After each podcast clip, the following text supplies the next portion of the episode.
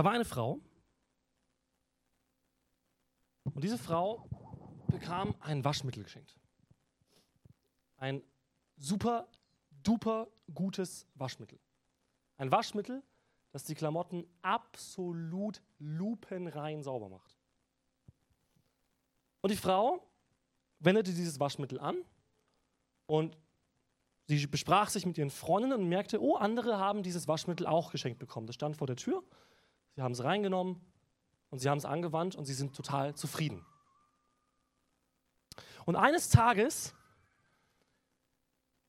merkte aber die Frau irgendwie, das ist schon ganz nett mit dem Waschmittel, ja, das ist auch an sich alles sauber, aber vielleicht geht es noch sauberer. Und sie besorgte sich weitere Waschmittel, die andere Anbieter empfohlen, ja, und mischte das alles zusammen und fing an, mit diesem Mischmasch zu waschen.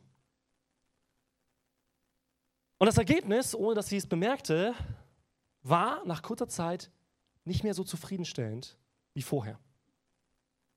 Plötzlich waren die Klamotten von der Konsistenz her komisch, ja, dieses Mischmasch. Das hat irgendwie dafür gesorgt, dass die Klamotten auch nicht mehr ganz so sauber wurden wie vorher als wenn man nur dieses eine Waschmittel angewandt hätte. Und irgendwann wiesen sie ihre Freundin auch darauf hin und sagten, hä, irgendwie deine Klamotten sehen komisch aus, die, die Farbe verschwindet von deinen Klamotten irgendwie, der, der Stoff sieht irgendwie ganz franzig aus plötzlich. So, was machst du denn da? Ne? Und die Frau bestand aber darauf zu sagen, nee, ich mache das alles richtig so. Ja, ich, ihr müsst es eigentlich so machen wie ich, ihr werdet schon sehen. So wird es noch sauberer. Und eines Morgens machte sie die Wäsche auf und fand in ihrem Wäschekorb, in der Wäschetrommel, nicht mehr saubere Klamotten, sondern Stofffetzen. Sie hatte so viel Zeug da reingemischt, ohne dass sie es merkte, dass eigentlich eine Säure daraus entstanden ist, die die Klamotten am Ende zerstört hat. Warum, warum sage ich diese komische Geschichte? Ja? Weil diese Geschichte geistlich betrachtet eine Geschichte ist, die auf sehr viele Christen passt.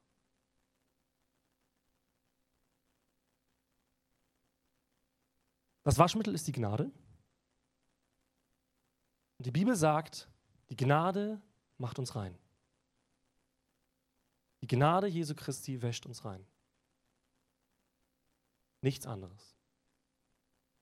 Und dennoch, dennoch haben wir das Gefühl, jedenfalls ich habe das Gefühl, vielleicht du auch, dass wir noch nicht in dieser vollkommenen Gnade leben. Und wisst ihr was? Ich wünsche mir das aber. Und ich glaube, es ist möglich. Aber ich glaube, es ist nur möglich, wenn wir die Gnade als das ernst nehmen, was sie ist. Ich möchte heute mit euch zwei Texte lesen. Einen aus dem Alten, einen aus dem Neuen Testament.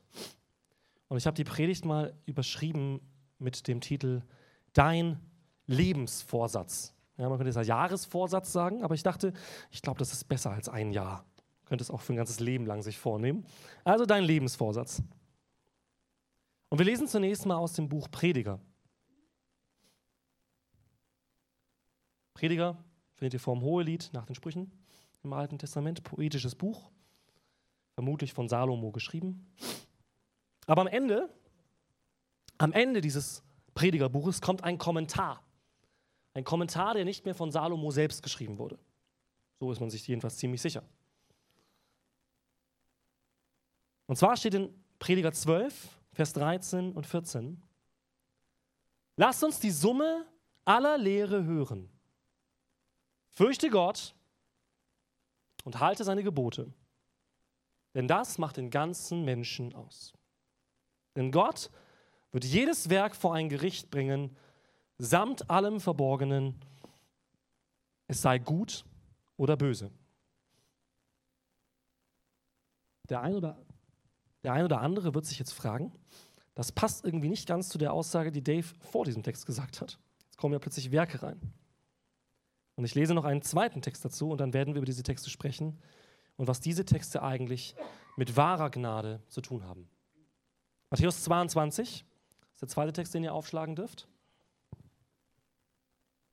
Matthäus 22 ab Vers 34. Als nun die Pharisäer hörten, dass er den Sadduzäern den Mund gestopft hatte, versammelten sie sich und einer von ihnen, ein Gesetzesgelehrter, stellte ihm eine Frage, um ihn zu versuchen. Und er sprach, Meister, welches ist das größte Gebot im Gesetz?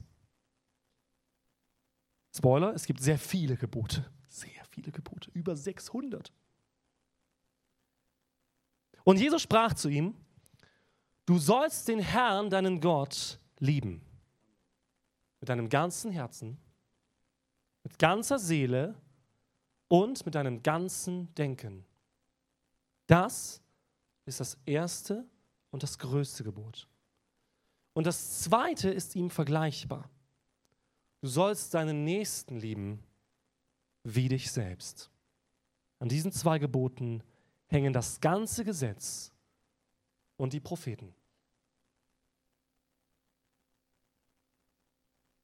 Es gibt in der Theologie einen Begriff, der nennt sich christozentrische Auslegung. Keine Sorge, ich mache jetzt keinen Vortrag. Ich möchte kurz erklären, was das bedeutet. Christozentrische Auslegung bedeutet, in der Bibel gibt es Aussagen, die sich widersprechen. Und diese Widersprüche lassen sich auflösen durch eine Zentrierung auf Jesus Christus. Wir lesen zum Beispiel im Alten Testament Auge um Auge, Zahn um Zahn. Und Jesus sagt dann im Neuen Testament, euch ist gesagt, Auge um Auge, Zahn um Zahn. Ich aber sage euch, liebt eure Feinde. Oder Jesus sagt, euch ist gesagt, du darfst einen Scheidebrief schreiben, um deine Frau zu entlassen. Ich aber sage euch, was Gott zusammengefügt hat, soll der Mensch gar nicht scheiden.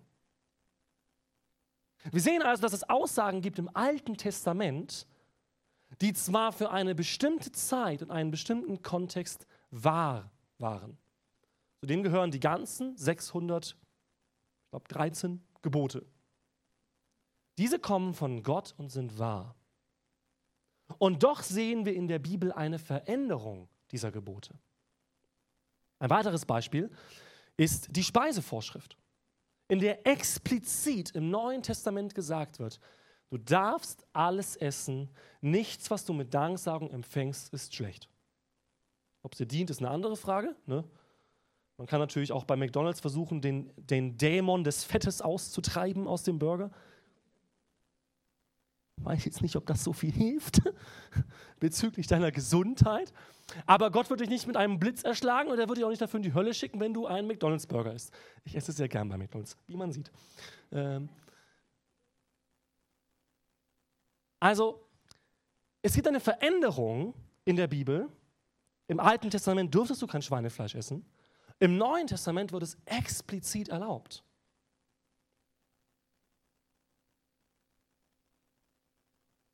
In diesem Kontext, in diesem Zusammenhang müssen wir auch diese beiden Texte sehen.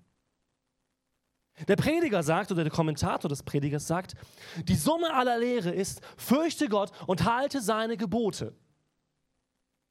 Und da denken wir jetzt vielleicht an diese Unmengen von Geboten, die es gibt. Angefangen bei den zehn Geboten, die sehr, sehr entscheidend sind für die Bibel. Aber weiter hinaus über die ganzen Gebote, die wir in der Bibel finden. Und ich sage dir eines, im Neuen Testament sind mehr Gebote als im Alten. Und die neutestamentlichen Gebote sind noch schwieriger als die alten. Also du kannst mir ja gerne sagen, was schwieriger ist. Auge um Auge, Zahn um Zahn oder deine Feinde lieben. da sehen wir, wer den schwierigen Maßstab wählt. Alte Testament oder Jesus. Und ich glaube trotzdem, dass dieses Wort wahr ist.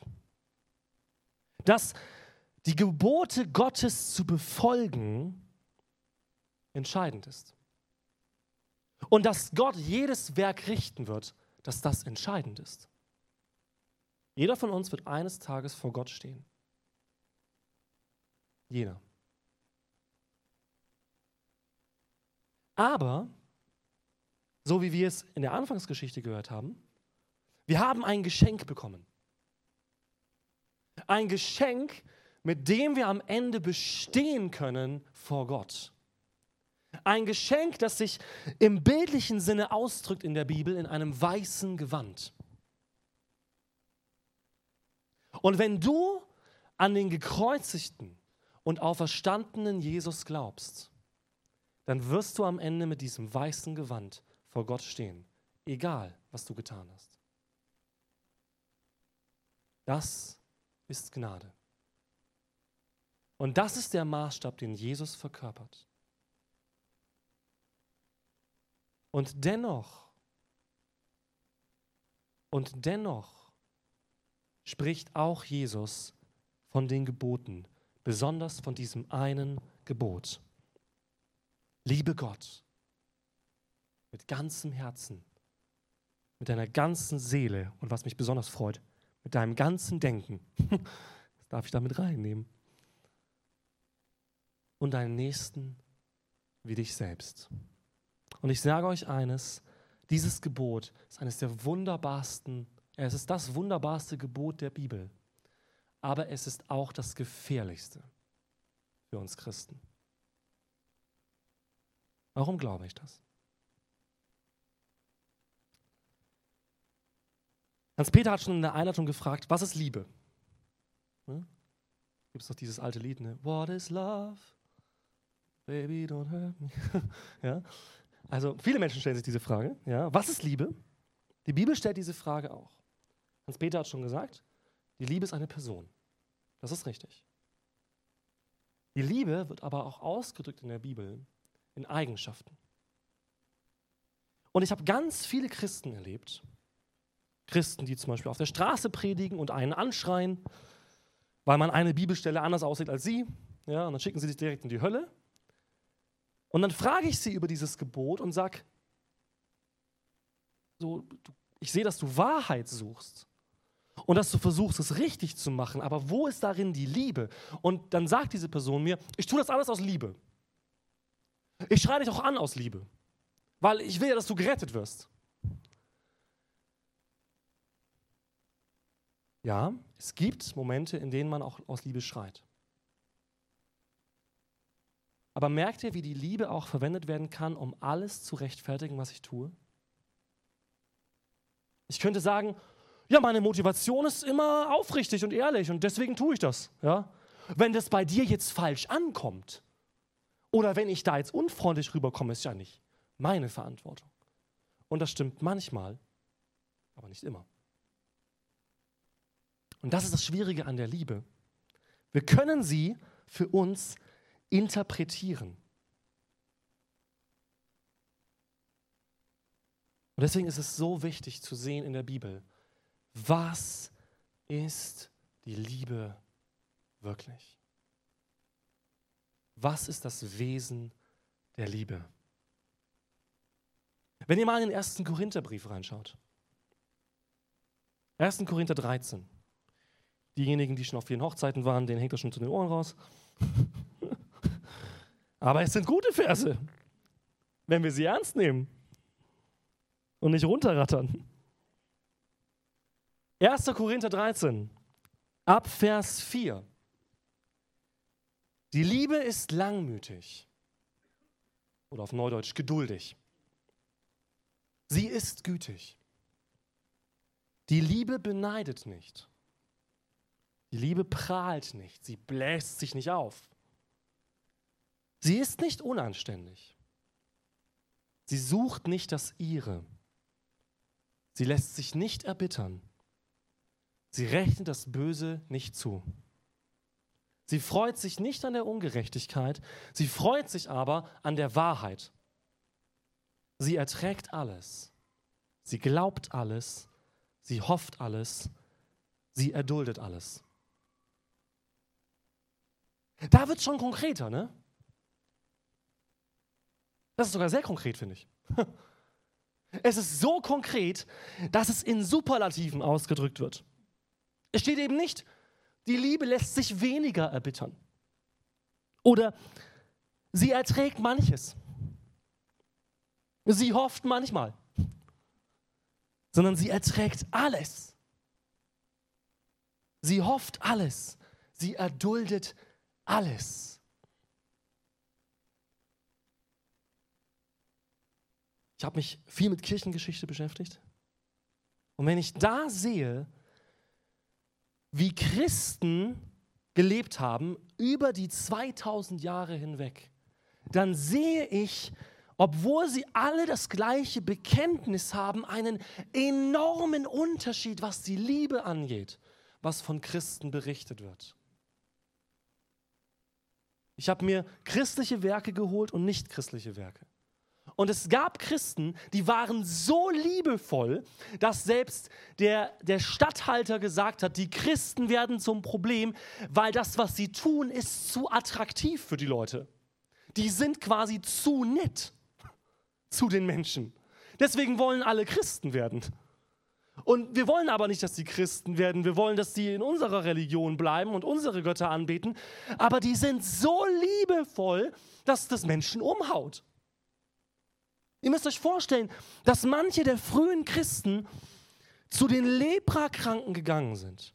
Und die waren Ausgestoßene, die waren außerhalb von jeglicher Zivilisation. Sie gingen zu den Leprakranken, sie umarmten sie, sie hatten Gemeinschaft und starben mit ihnen zusammen an Lepra. Ist das Liebe? Das ist mal Liebe in Aktion, oder? Jesus sagt, niemand hat mehr Liebe als der, der sein Leben gibt für seine Freunde. Das ist genau das umgesetzt, was Jesus sagt. Sie gingen hin, sie liebten diese Menschen, sie gaben ihnen die Liebe und Gemeinschaft, die sie sich wünschten und sie starben mit ihnen zusammen aufgrund dieser Liebe. Wow. Wären wir dazu bereit? So, spontan? Und dann gab es Christen, die gingen in jedes Theater, in jede Sauna, auf jeden Marktplatz und beschimpften die Leute, weil sie keine Christen waren. Und das wird auch berichtet. Und diese Christen waren abstoßend. Niemand wollte Jesus kennenlernen, der diese Christen sah. Weil sie überhaupt nicht von einer guten Nachricht gesprochen haben, weil sie überhaupt nicht Menschen gedient haben, weil sie überhaupt nicht Menschen geholfen haben, sie haben Menschen nur verurteilt. Und Leute sagten, wenn das euer Jesus ist, dann will ich den ja gar nicht. Wenn ich dann auch so werde wie ihr.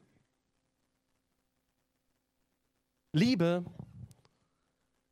ist kein Mittel zur Rechtfertigung. Und so oft, so oft sind wir in Gefahr, unsere eigene Gerechtigkeit zu suchen. Wir würden gerne eben das Richtige tun. Wir würden eben, dass Gott von uns sagen kann, okay, du hast wirklich liebevoll und gerecht gehandelt. Und die anderen waren alles so Luschi-Christen. Aber du, du warst so ein wahrer Christ, ja. Du, du guter und treuer Knecht und die anderen waren alles böse und faule. Wir können ganz schnell in Gefahr kommen, unsere eigene Gerechtigkeit mehr zu suchen als die Gerechtigkeit Jesu Christi. Und das ist das, was wir aber suchen sollen. Nicht, dass wir gelobt werden oder dass wir am Ende gerecht dastehen. Das bist du schon durch Jesus Christus. Wir haben vorher gesungen, du kannst Gott nicht mehr gefallen. Mag der eine oder andere sagen, oh, das stimmt aber nicht. Hebräer 11. Wer ist bibelfest? Welcher Vers? Vers 6, glaube ich. Hebräer 11, Vers 6. Wenn du Gott gefallen bist, musst du zwei Dinge tun. Du musst glauben, dass er existiert und du musst glauben, dass er denen, die ihn suchen, ein Belohner ist. Das ist Gnade. Das ist das Wesen der Gnade. Du musst glauben, dass er existiert und dann ihn suchen in der Hoffnung, dass er deine Suche belohnt. Wer bittet, dem wird gegeben. Wer sucht, der wird finden. Wer anklopft, dem wird aufgetan. Wie ist es bei uns? Menschen, die bei uns suchen, finden die bei uns? Menschen, die bei uns bitten, wird denen gegeben? Menschen, die bei uns anklopfen, wird denen aufgetan? Oder werden sie erstmal religiös gescannt von uns auf ihre Gerechtigkeit, auf ihre Sünden und bekommen erstmal eine Systemanalyse, bevor sie irgendwas von uns erhalten? Mag es innerlich oder äußerlich sein? Oder bekommen sie als erstes auch das erste Gebot, die Liebe. Das heißt, sie begegnen einem Wesen, das geduldig ist. Sie begegnen einem Wesen, das freundlich ist. Sie begegnen einem Wesen, das das Böse nicht anrechnet. Sie begegnen einem Wesen in uns, das Hoffnung für diesen Menschen hat. Das wäre doch toll, oder? Liebe hat viel mit Gerechtigkeit zu tun, tatsächlich in der Bibel. Aber die Gerechtigkeit, die das Neue Testament uns zeigt, ist eben nicht eine Gerechtigkeit aus dem Gesetz. Liebe wird nicht erfüllt in der Auflistung von 500 Geboten, sondern Liebe wird zunächst einmal erfüllt durch den Glauben an die Liebe, die uns gegeben wurde. Darin besteht die Liebe Gottes, 1. Johannes. Darin besteht die Liebe Gottes. Nicht, dass du Gott geliebt hast. Nicht, dass du Gott geliebt hast, sondern dass er dich liebt. Amen. Gilt das nur für uns hier oder gilt das auch für alle, die außerhalb dieses Gebäudes sind? Für alle.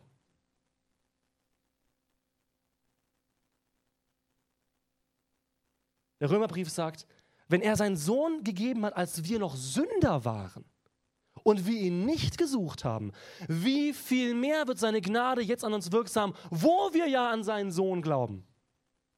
Also er sagt, Gott hat doch uns gesucht, nicht wir ihn. Er kam doch zu uns, nicht wir zu ihm. Das haben wir doch an Heiligabend gefeiert. Der König kam zu uns. Nicht wir zum König und haben versucht, vorher alles in Ordnung zu bringen. Wenn du versuchst, deine Gerechtigkeit aufzubauen in diesem Leben, wirst du scheitern. Das sage ich dir als Warnung. Das ist wirklich eine ernste Warnung. Du wirst scheitern. Und scheitern bedeutet, du wirst vor Gott nicht bestehen. Ist uns das klar? Wenn wir versuchen, unsere Gerechtigkeit aufzubauen, wenn wir versuchen, unseren Maßstab an Menschen, an uns selbst oder vielleicht sogar an Gott anzumessen, dann werden wir scheitern. Wir werden nicht bestehen vor Gott. Wir werden nicht mit weißem Gewand kommen, sondern wir werden mit diesem komischen Waschmittel, mit dem etwas vermischt wurde, vor Gott kommen und es wird uns nicht gereinigt haben. Jesus sagt, hütet euch vor dem Sauerteig der Pharisäer. Der Sauerteig ist etwas, das alles irgendwann durchzieht. Alles irgendwann durchmengt. Selbstgerechtigkeit muss raus und zwar komplett aus unserem Leben. Sonst funktioniert Gnade nicht. Paulus sagt, wenn du Dinge tust, damit du gerecht wirst vor Gott, dann kriegst du keinen Lohn, weil du bist es Gott ja schuldig, das zu tun. Das finde ich eine sehr interessante Denkweise. Verinnerlich das kurz mal. Also wenn du denkst, du tust Dinge, damit du dann Gott gefällst, dann kriegst du keinen Lohn mehr, weil du bist es ja schuldig, das Gute zu tun. Gnade funktioniert genau im Gegenteil, sagt Paulus. Gnade funktioniert so, du hast das Falsche getan und trotzdem wird dir die Gerechtigkeit zugerechnet. Und deswegen tust du die Dinge, weil du verstanden hast, dass Gott dir gnädig ist. Das ist die Ethik des Neuen Testamentes. Du tust nicht die Dinge, weil sie geschrieben sind. Du verstehst die geschriebenen Dinge, weil dir vergeben wurde. Und dann lebst du darin. Du bekommst den Heiligen Geist, er führt und leitet dich in alle Wahrheit und du wirst erkennen, was Gott von dir möchte. Du wirst es erkennen. Such nicht deine eigene Gerechtigkeit, ist mein erster Ratschlag an dich und auch eine ernste, ernste Warnung. Wenn der Prediger, wie wir vorher gelesen haben, sagt, das ist die Summe, tue Gottes Gebote, so sagt er zuerst, fürchte Gott. Fürchte Gott. Erkenne, wer Gott ist. Nimm ihn ernst und du wirst in dem leben, was er sagt. Und in Jesus Christus sehen wir die Fülle Gottes leibhaftig. Hab nicht ich mir ausgedacht, sagt die Bibel. Die Bibel sagt, es gibt verschiedene Stufen der Offenbarung Gottes. Und Jesus ist die vollkommene. Jesus ist die vollkommene Offenbarung des Wesen Gottes. Und deswegen gibt es im Alten Testament Propheten, die zwar Feuer vom Himmel herabregnen lassen und seine Jünger kennen die Geschichte und sagen, hey, wir haben unsere Bibel gelesen, sollen wir jetzt auch Feuer vom Himmel schicken? Und Jesus sagt, nein, sollt ihr nicht. Und vielleicht fragen sie sich, hä, aber wieso? Die Propheten haben das doch auch gemacht, dann wären wir doch voll cool und gerecht und dann wären wir so stark und oh, wir dürfen richten über andere. Und Jesus sagt, nein, bin ich gekommen, um zu richten, bin gekommen, um zu retten. Ich will sie retten, nicht verbrennen. Brennen werden sie, wenn sie nicht meine Rettung annehmen. Aber jetzt will ich sie retten. Ich bin gekommen, um sie zu retten, nicht zu richten. Der zweite Punkt, den ich hier sagen möchte. In der Liebe ist eine Einfachheit. Was bedeutet Einfachheit? Jesus geht sehr interessant mit Kindern um. Und einmal bringen die Leute ein Kind zu ihm, ne, oder die Kinder sind da so unterwegs, und die Jünger wollen die Kinder wegbringen und sagen, Kinder. Und Jesus sagt, nee, bringt mal das Kind zu mir. Und er nimmt es zu sich und sagt, wenn ihr nicht werdet wie dieses Kind, könnt ihr nicht Anteil haben am Reich Gottes. Bei solchen Aussagen würde ich dir empfehlen, in der morgendlichen Bibelandacht nicht schnell drüber zu lesen, Bibel zuzumachen, dein Gebet zu sprechen. Danke, Herr, Amen. Das ist eine steile Aussage von Jesus. Das ist eine richtig steile Aussage. Er sagt nicht, oh bitte, bitte werd doch mehr wie ein Kind. Er sagt, wenn du nicht wirst wie ein Kind, kannst du nicht Anteil haben am Reich Gottes. Und das Neue Testament, Paulus speziell, macht deutlich, was Jesus damit meint. Er sagt nämlich an einer anderen Stelle, ihr sollt werden wie die Kinder, aber nicht bezüglich eures Verstandes. Nicht bezüglich eures Denkens. Also ihr sollt nicht irgendwie einfältig und dumm oder sowas sein, ja? Oder naiv oder. Sondern er sagt, bezüglich der Sünde sollt ihr werden wie die Kinder. Das heißt, ein neues Wesen von Abhängigkeit und von Sensibilität. Kinder sind sehr, sehr viel sensibler als wir im Normalfall. Wir sind abgestumpft. Ja? Also wir können uns ja im Kino Sachen anschauen, wo ne, und wir sitzen da und sagen, ja, nice. ja? So, Kinder sind da anders. Ja? Das macht mehr mit Kindern, wenn die sowas sehen. Deswegen ist es gut, dass Kinder sowas nicht sehen dürfen. Ja? Dass es Altersbeschränkungen gibt. Aber wir sind in bestimmten Dingen abgestumpft. Und Jesus sagt, wir müssen diese Abstumpfung besonders die Abstumpfung unseres Herzens verlieren. Und ich glaube, die größte Abstumpfung unseres Herzens ist tatsächlich in Bezug auf Schuld. Entweder, dass wir uns ständig selbst rechtfertigen, wie wir im ersten Punkt schon hatten, ne? unsere eigene Gerechtigkeit aufbauen, oder indem wir uns so verstricken in Gedankenkonstrukte. Habt ihr mal gesehen, wie Kinder streiten? Also Kinder können sich ja richtig zoffen. Ne? Ich spreche aus Erfahrung. Nicht, weil ich selber ein Kind war. Ich habe meinem Bruder auch schon mal mit einem Baseballschläger einen im Magen gegeben. Das gehört zu meinen unglorreichen Ereignissen meiner Kindheit. Aber meine Kinder, die zoffen sich richtig. Ja? Da geht es richtig ab an den Haaren ziehen und BOOM und dann werfen sie irgendwie Sachen. Ne? Und eine halbe Stunde später sitzen die in ihrem Zimmer, spielen miteinander. Das ist doch interessant. Stell dir mal vor, jemand in diesem Raum wird ja den Haaren ziehen und würdest du erstmal Ex, Ex, Exkommunion hier ansetzen und sagen, so, der wird erstmal verbannt aus dem Leib Christi hier. So, versteht ihr? Manche von uns laufen rum mit jahrzehntelangen Konflikten, mit jahrzehntelanger Schuld, wo wir sie längst, längst, längst, längst abgeben könnten am Kreuz. Längst. Du musst nicht mit Schuld rumlaufen. Das musst du auf die harte Tour lernen. Du musst nicht mit Schuld rumlaufen. Du darfst ans Kreuz gehen und alles ablegen und dir ist vergeben. Die Frage ist, ob du das glaubst. Wenn du das nicht glaubst, wirst du es nicht tun, weil das ist nicht der einfachste Weg. Denn du musst dich, und das ist der dritte Punkt, dazu demütigen. Demut ist ein Riesenpunkt in Bezug auf Liebe. Und das ist der Abschlusspunkt für diese Predigt. Und der ist so, so entscheidend, dass ich am liebsten noch mal eine halbe Stunde predigen würde, aber ich habe nicht mehr viel Zeit. Demut beinhaltet all die Dinge, die Jesus im Anfang seiner Bergpredigt sagt. Da schauen wir noch ganz kurz rein und dann komme ich zum Abschluss. In Matthäus 5 beginnt er sehr, sehr interessant.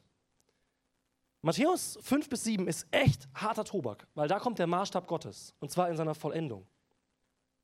Also eben nicht so, ja, deine Freunde und deinen Freunden was Gutes tun, sondern liebe deine Feinde und so Zeug. Ne? Wenn du betest, dann geh in deine Kammer, ne? nicht in der Gemeinde im Lobpreis, oh ja, Halleluja, und zu Hause, ne, naja, hab keine Lust. So, Jesus sagt, der Maßstab ist höher. Der Maßstab ist richtig hoch von Gott. Und er beginnt aber mit den Seligpreisungen. Und die Seligpreisungen sind hochinteressant. Selig sind die geistlich Armen, ihnen gehört das Reich der Himmel. Selig sind die Trauernden, denn sie sollen getröstet werden. Selig sind die Sanftmütigen, denn sie werden das Land erben. Selig sind die, die nach Gerechtigkeit hungern und dürsten, sie sollen satt werden. Selig sind die Barmherzigen, denn sie werden Barmherzigkeit erlangen. Selig sind die, die reinen Herzens sind, sie werden Gott schauen. Selig sind die, die friedfertig sind, denn sie werden Söhne Gottes heißen.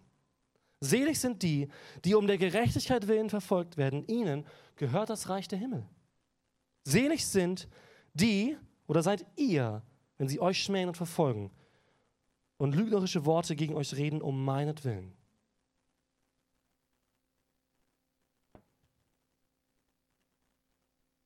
Das ist in acht Versen zusammengefasst ein Wort. Demut. Der Demütige erbt das Reich Gottes.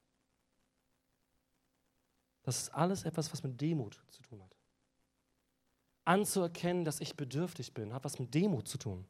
Immer zu sagen, na, ich bin jetzt schon so lange Christ, ich, also ich brauche eigentlich nicht mehr Predigten, ja, ich weiß ja eh schon alles und Bibel lesen, ja, habe schon zweimal durchgelesen. so, Demut heißt, ich weiß gar nichts. Jedenfalls meine Erfahrung. Je mehr ich lerne, desto weniger weiß ich. Klingt paradox, ist aber so. Ja? Je mehr ich lerne, desto mehr merke ich, oh krass, ich check ja gar nichts. Also nicht im Sinne von, mein Kopf checkt das nicht, sondern mein Herz. Wie viel da noch zu tun ist. Ja? Bis ich da mal hinkomme zu sagen, die sanftmütigen Erben, ja, ich bin nicht immer sanftmütig. Ich habe hoffentlich noch ein bisschen Weg vor mir, wo ich das lernen kann. Ich bin nicht immer sanftmütig. Allein diesen Vers mal ernst zu nehmen, zu sagen, selig sind die Sanftmütigen, sie werden das Land erben. Wow, könnte man ein Jahr, glaube ich, drüber verbringen. Ja? Und sagen, Herr, hilf mir in diesem Punkt. Ich bin bedürftig. Ich brauche deine Hilfe. Ich brauche eine Veränderung meines Wesens. Demut fehlt unter Christen. Das ist meine Erfahrung. Da auch von mir. Weil wir so schnell eben dran sind, diese Punkte zusammenzunehmen die Gerechtigkeit, die Einfachheit und die Demut und daraus etwas zu machen, das wir von anderen einfordern und denken, wir haben es schon. Und ich sage dir eines, du hast es in dem Sinne, wenn du an Jesus bleibst. Du hast es in dem Sinne, dass du jemanden hast, der all das verkörpert, die gesamte Gerechtigkeit, die Einfachheit des Herzens. Jesus sagte von sich selbst, ich bin demütig und sanftmütig von ganzem Herzen. Jesus trug dieses Wesen in sich. Und wir dürfen diese Person kennenlernen, der diese Eigenschaften der Liebe trägt. Und wenn wir lernen, uns abhängig zu machen von der Gerechtigkeit Jesu, wenn wir die Einfachheit unseres Herzens in der Stille suchen, bitte, bitte geht in die Stille. Das ist so wichtig. Wenn wir die Einfachheit unseres Herzens in der Stille suchen und wenn wir uns demütigen vor Gott und den Menschen, was Jesus repräsentiert hat, er hat seinen Jüngern die Füße gewaschen, viel demütiger geht es nicht mehr. Wenn wir uns demütigen vor Gott und den Menschen, dann sage ich euch eines, dann werden die Menschen sagen, diese Leute leben das, was ihr Meister ihnen sagt. Sie lieben Gott und sie lieben die Menschen. Amen.